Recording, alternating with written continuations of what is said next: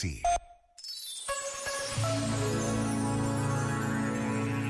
Ser português é uma mistura de tantos sentimentos, de tanta história. A nossa língua é falada e escrita por tantos povos diferentes. Temos outro azul no céu, outro calor no sol. Temos saudades cantadas e choradas, poesia por todo lado, corações que transbordam de medo e de espanto.